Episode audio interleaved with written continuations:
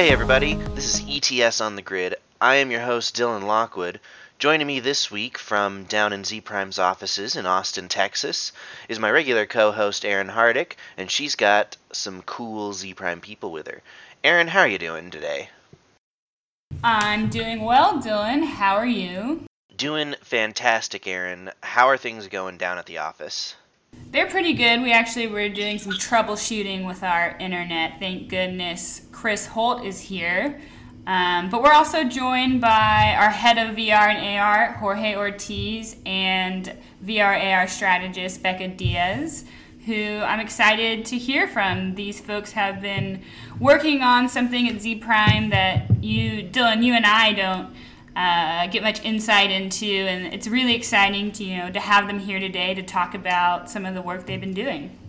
Yeah, and we're all really excited to hear from them. Uh, Chris Holt, how is my favorite digital media manager?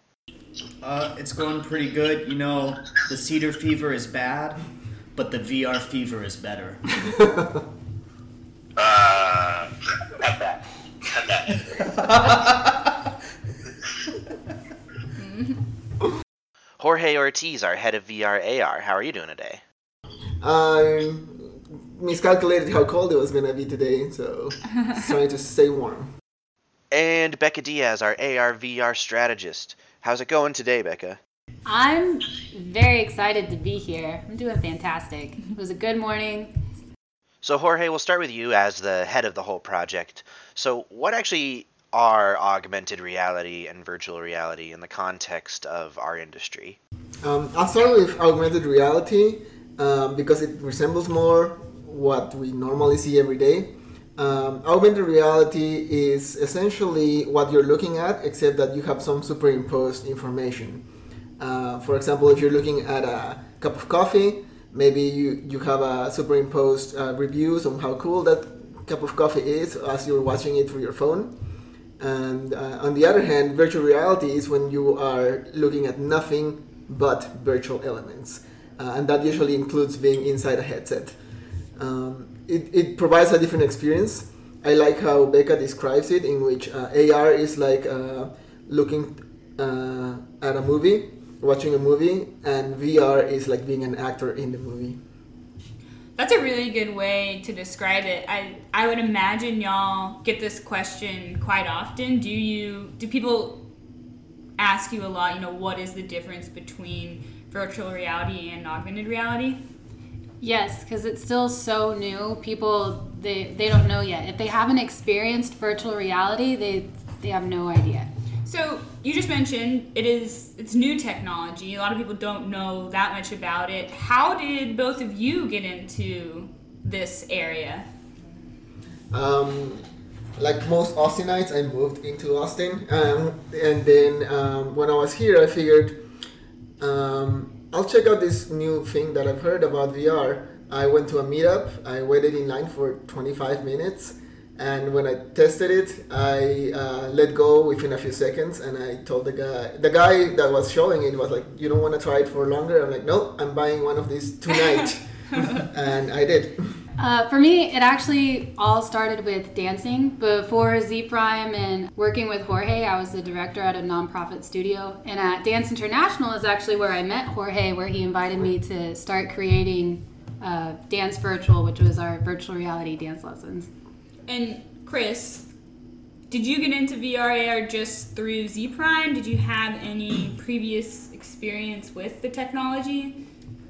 Uh, I never had previous experience actually getting my hands on the programming side or doing anything like that. I've been a long time gamer for my whole life, so when Zpryme brought on Jorge and Bekah, I knew that was something I really wanted to be a part of, and it, it's been really amazing to work with them and see what they've been able to make. So you were just like a nerd on staff.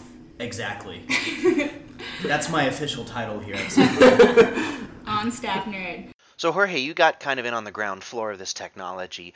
What lessons do you learn early on that you're applying to your work now? The main lesson was that it's a very fast moving field. Um, I look back at the first experience that I made, and it's uh, obsolete in terms of content, and it's obsolete in terms of the platform that I developed it in. Uh, nobody uses it anymore.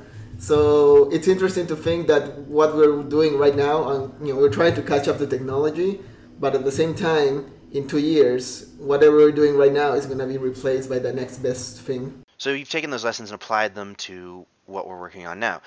Can you tell me what are we working on now? Um, sure. Right now, we're trying to uh, make it easier for our customers to know what they can do in VR by making a small portfolio of just some some wacky ideas, some other more realistic um, apps, uh, but just trying to expand um, imagination essentially, because VR can be anything you want to be, uh, and that's what we're doing uh, right now. Uh, on more concrete uh, apps that we've been making, uh, we've been doing a VR film, which has interesting elements of creativity and uh, experimentation. With you know, instead of actually resembling reality, we wanted to make something more interesting about it. That's interesting. Uh, Chris, I have a question. Can you walk us through what one of our programs like actually looks like? One of the ones that we're currently demoing. Yeah, so one of the um, more popular demos that we've been showing off um, when we take our VR on the road is our lighting challenge demo. It's real simple. You're in a city block, and behind you is an unpowered uh, stadium, and you're trying to share the power um, from the city block with the stadium. And so you essentially you have an empty energy canister in your hand, and you're going to be looking around at the city, and you'll see the areas where you can grab the energy from, and you take the canister, you gather the energy, and then you give it back to the stadium, and it becomes this really fast-paced game of how fast can you get energy back to the stadium. Um, and so we show that one off a lot, and people tend to get really excited about it, especially because Jorge had the great idea. We added a speed round at the end, and that pe- gets people um, going really fast in the demo. So let's talk about how you guys actually would build one of these programs for a customer. Can you talk about, you know, like how you construct and assemble the assets and then, you know, what you can do to customize um, some of these potential programs for potential customers? Uh, so we get a lot of assets from databases online. Like we could create them ourselves in uh, 3D software, but a lot of other people have already published a lot of great content. So we'll import that into our virtual reality software and we'll start from there. A lot of it is editable right until the very end, unless it's something like the entire storyline or if it has some of the logic has a lot to do with timing. So some of some of that is more difficult not impossible just it takes longer to edit or um, like the terrain itself. Like when you're when you're in vr and you see like a you know you're you're standing on a floor more often than not and you're looking around uh, your boundaries there if you're changing those that's more that's a diff- that's more difficult to change later on in the process once the visuals are done, uh, it's a lot easier for the customer uh, to look at it and say like, oh, okay, this is the message that I wanna push across. Now that you know there's a nice environment around it, and then uh, you know we'll do voiceovers, uh, sound effects, music, all sorts of, of things depending on what they want.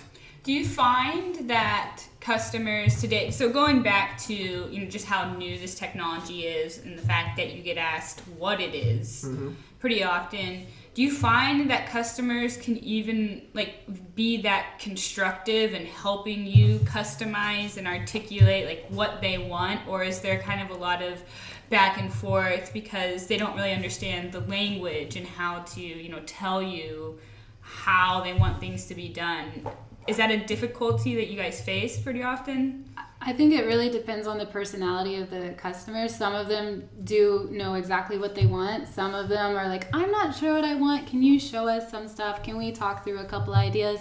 So, uh, just like making anything else, that's it, there is for some people there is a lot more back and forth. For other people, they're like, this is what I want, and we go, okay, and we do it.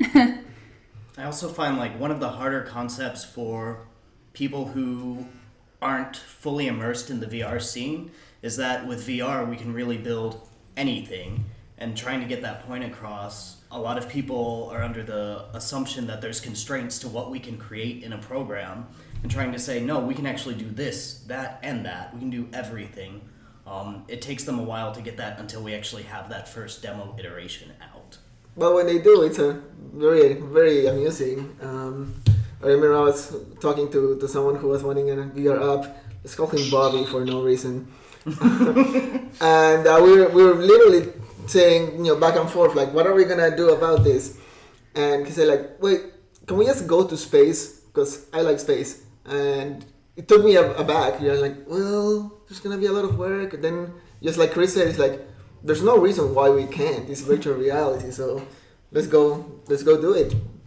That was nice because that was all their creative power saying, let's leverage uh, the platform of VR for our advantage.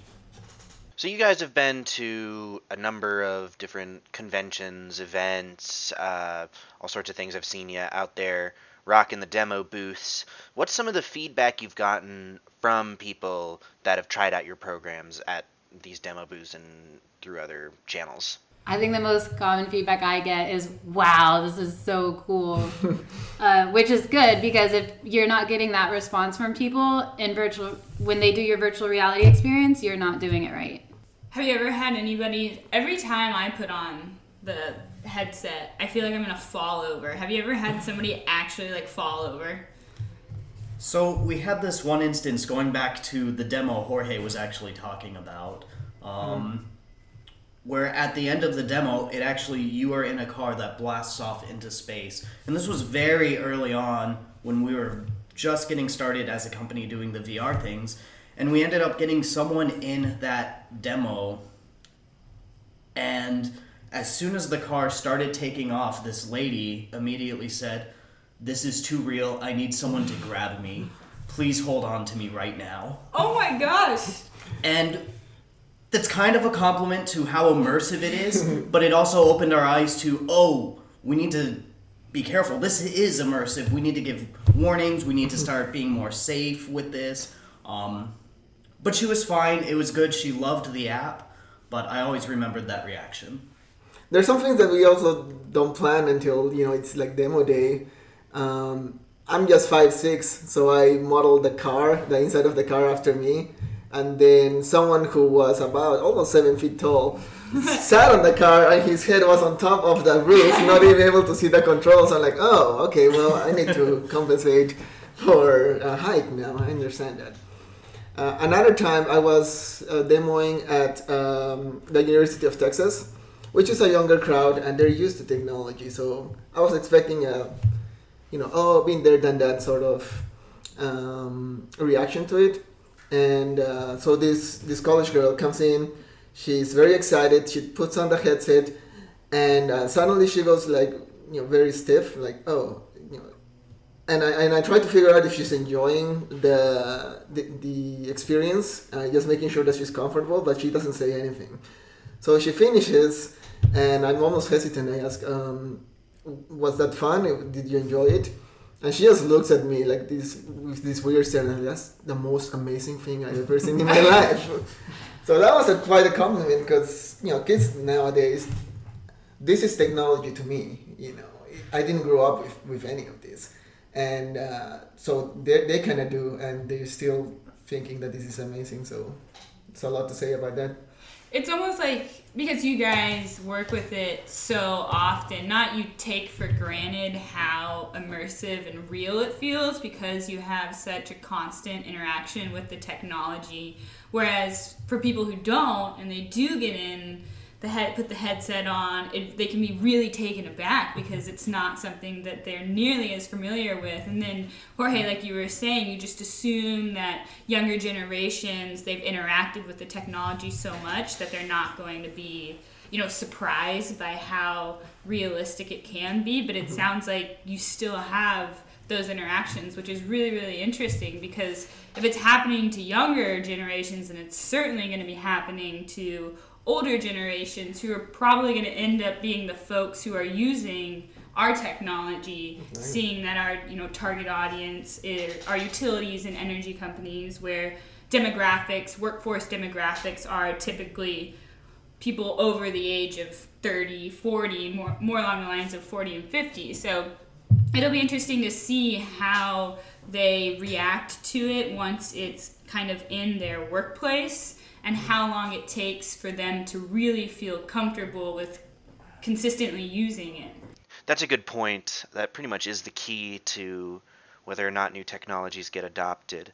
Um, but switching gears for a second, I, I think we should address the elephant in the room here, which is that Zpryme historically has been a research company, media company, events company. We're not usually known for working in software, working with technology.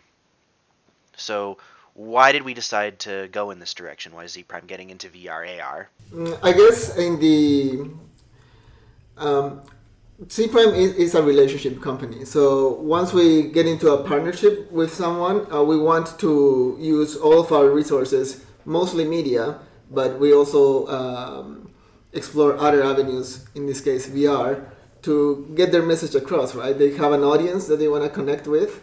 Uh, some of them are tech savvy, uh, others are not. Others are really curious about VR. So we figured, what's the best way to disperse a message than having people want to hear that message because this technology is so so so impressive.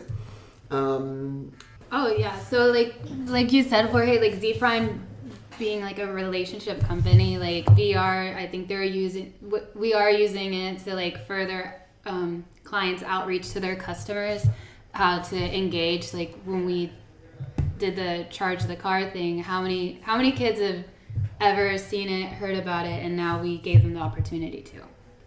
I so I remember when I first met you guys or first saw mm. VR with you guys there and we we were at one of our events it was our startup competition i believe it was start at ets about mm-hmm. two years ago two years three years ago now three three years ago and you guys were working on the the um, your virtual it was the dancing uh, mm-hmm. vr and then fast forward a few months later and you guys are at our retreat because Jason had asked you to come and be part of Zpryme and work in energy. Can you talk about, you know, like what your thought process was when Jason approached you and said, "Hey, what do you think about doing this in the energy space?" What was your initial reaction? And did you think, you know, this is something I can definitely do? Were you hesitant? What, what was that? What was that experience like? Uh, my reaction was I was very glad because I had been working on the same project for about a year.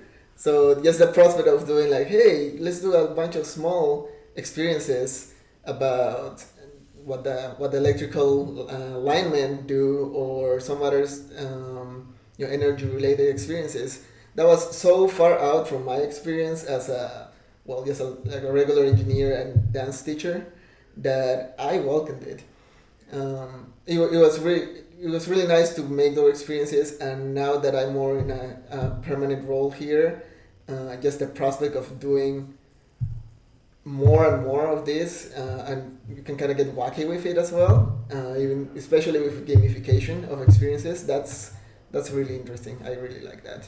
I thought it was awesome like i couldn't believe it when we first met when we first met Jason and he was inviting us to like share what we've worked on and to work on other verticals, I was like, wow, this is this is great. And it forced me as, you know, like my primary role at Dance Virtual was dancing and strategizing and working on some of the projects for Zpryme allowed me to uh, learn a lot more about the I don't want to use the word coding because that's not exactly what's happening, but it might be you know easier for people to envision like the actual software and using it and making things happen and making things look cool. I want to get into you. You guys both mentioned so you mentioned like gamification. When you started working at Zpryme, you had more of that element. You were working kind of more in that element within VR. Bekah, you mentioned that we are focused on delivering you know customer experience especially for utilities who traditionally don't know how to engage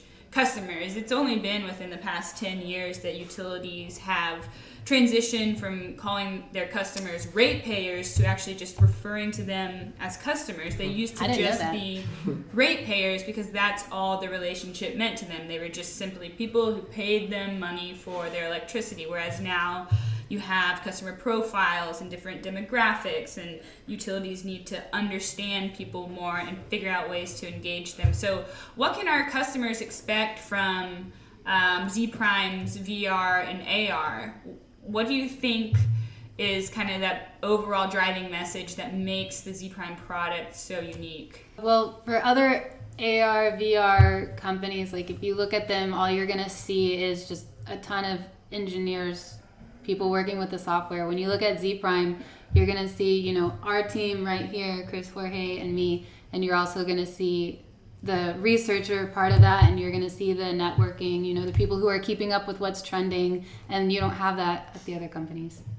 I think one of the other things that makes Zpryme so unique um, when we're talking about VR in the energy industry is we're also the only company in the energy industry making VR. Every other company that has VR, they're outsourcing it to other companies that don't understand our industry the way we do. We have experts on our team, and I really think that's what gives us the Zpryme difference. Right. I that's what I gather when you know Jason and Mark, our co-founders and CEO and managing director, talk about media and how Zpryme is a creating these different ways for people to interact, whether that's consuming information via a report, an infographic, or a webinar.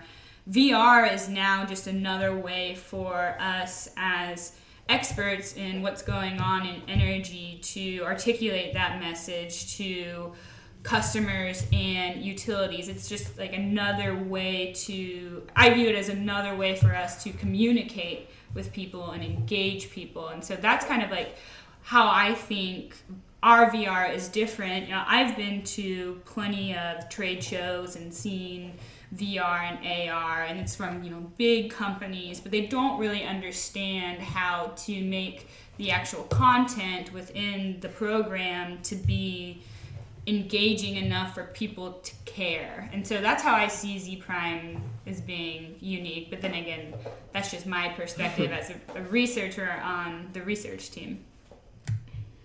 I agree with that.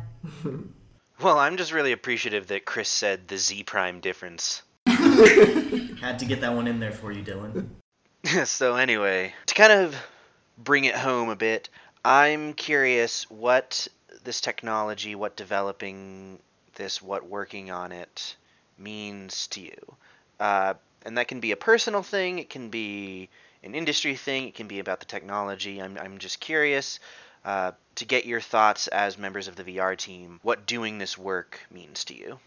I think uh, that VR is uh, uncharted territory, right? So you can either avoid it or you could um, take advantage of it, right? It's uh, a way to expand to other uh, through other venues for other mediums that you didn't have before, and I think that's uh, essentially what we've been doing ever since you know, we started getting uh, mobile cell phones, smartphones, and the like. Technology is always going to be evolving so uh, we can either try to resist it or embrace it. And I think by embracing it, we're stepping ahead of the curve and you know staying relevant to well to the world really.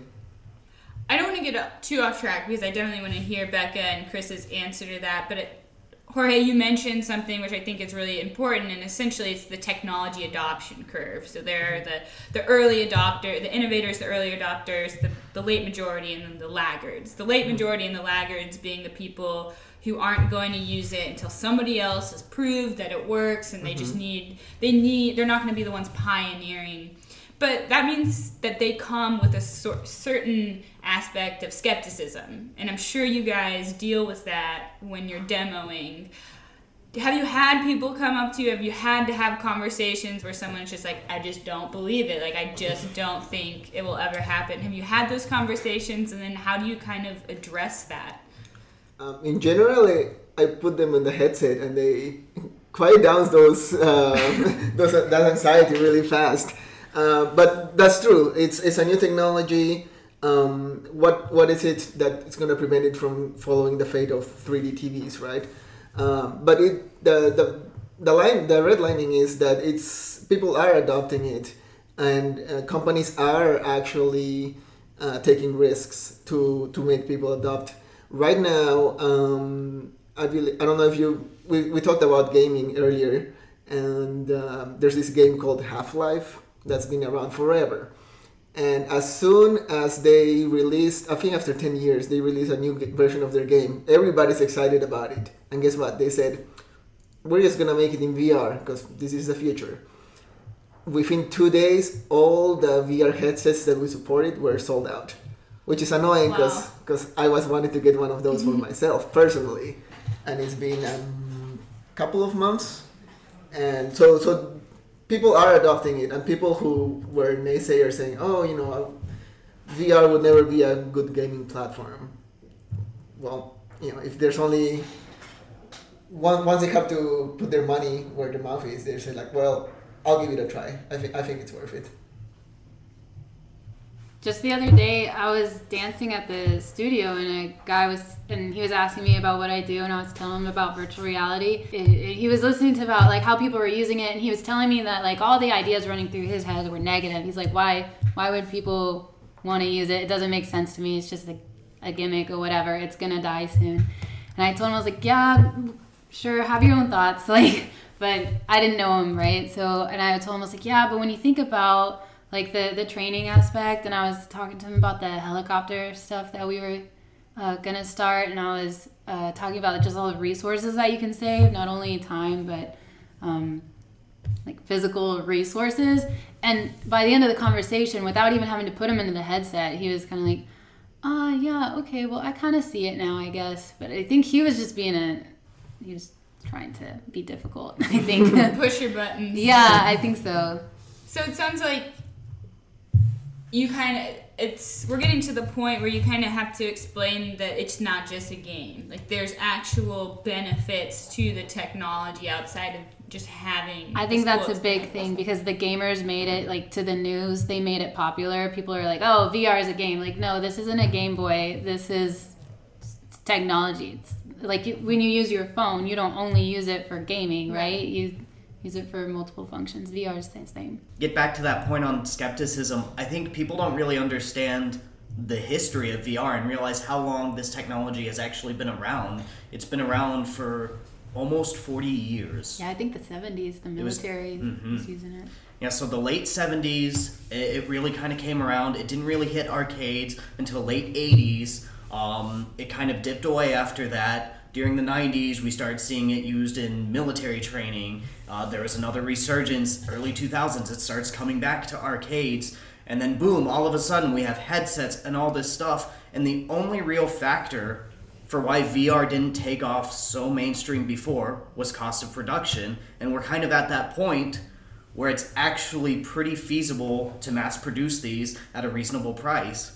And it's only going to get, get cheaper. There's more competitors every day. I mean, we're included in that. And I just, I can't see a world where VR isn't in it. It's, uh, to, to get back to uh, what Jorge was saying, everyone who's been kind of a naysayer at our demos, if you can get the headset on them, they stop naysaying. It's really been that simple.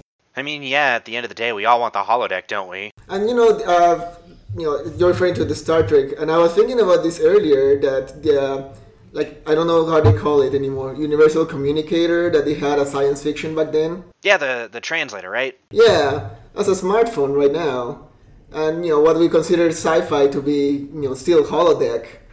That that's coming to us pretty fast as well.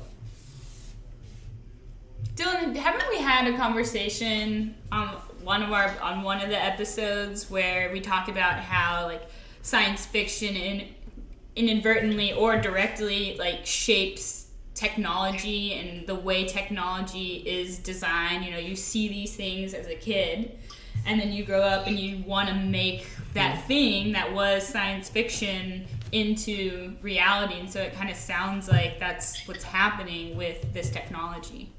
Yeah, that was Amir, uh, Amir Husain from SparkCognition, who was talking about that way back when. Um, good memory. I remember he was talking about how he spends an inordinate amount of time staving off comparisons of his work in AI with various malevolent artificial intelligences from film and TV. Um, but I I think I know your larger point is here, which is that if you look at something like VR, um, kind of what Bekah said, it starts off, you know, as a means of generating fantasy, fulfilling fantasies, living out fantasies. But then once more people get their hands on the technology, start working with it, then all of a sudden you're finding more applications. And that's, I think, what we're trying to do here. It makes sense that like the sci-fi is like what we desire to do with technology, so then that becomes a goal that engineers are aiming for. Makes a lot of sense. Chris is our on staff nerd. And Jorge, I mean this in the most endearing way. You seem rather nerdy yourself. What what would you say is one of the most I guess like inspirational things in science fiction or things that you guys saw growing up that really inspire you to create and work in technology? Something that you guys were like, man, if I could make that come to life, if I could make that real, that would be amazing. Is there anything like that that sticks out in your mind, or is there anybody? Like any influential character in your childhood that made you think like, oh, I really want to get into technology and science. I'll show my age a little, but uh, uh, MacGyver, I guess, was uh, kind of a cool hero that didn't use guns. A little bit of history. He's just like a, a jack of all trades. So he has some problem and he'll use a toothpick, some bubble gum, and uh, you know foiling paper to defuse a bomb. Um, but there was some you know some science explanation behind all that, and I thought that is so cool. Um, you know, and it made me think how, how do things work? Because this guy knows how things work and how to make them not work. Uh, so that was an early inspiration for me, just being able to solve these crazy puzzles um, with very uh, interesting methods.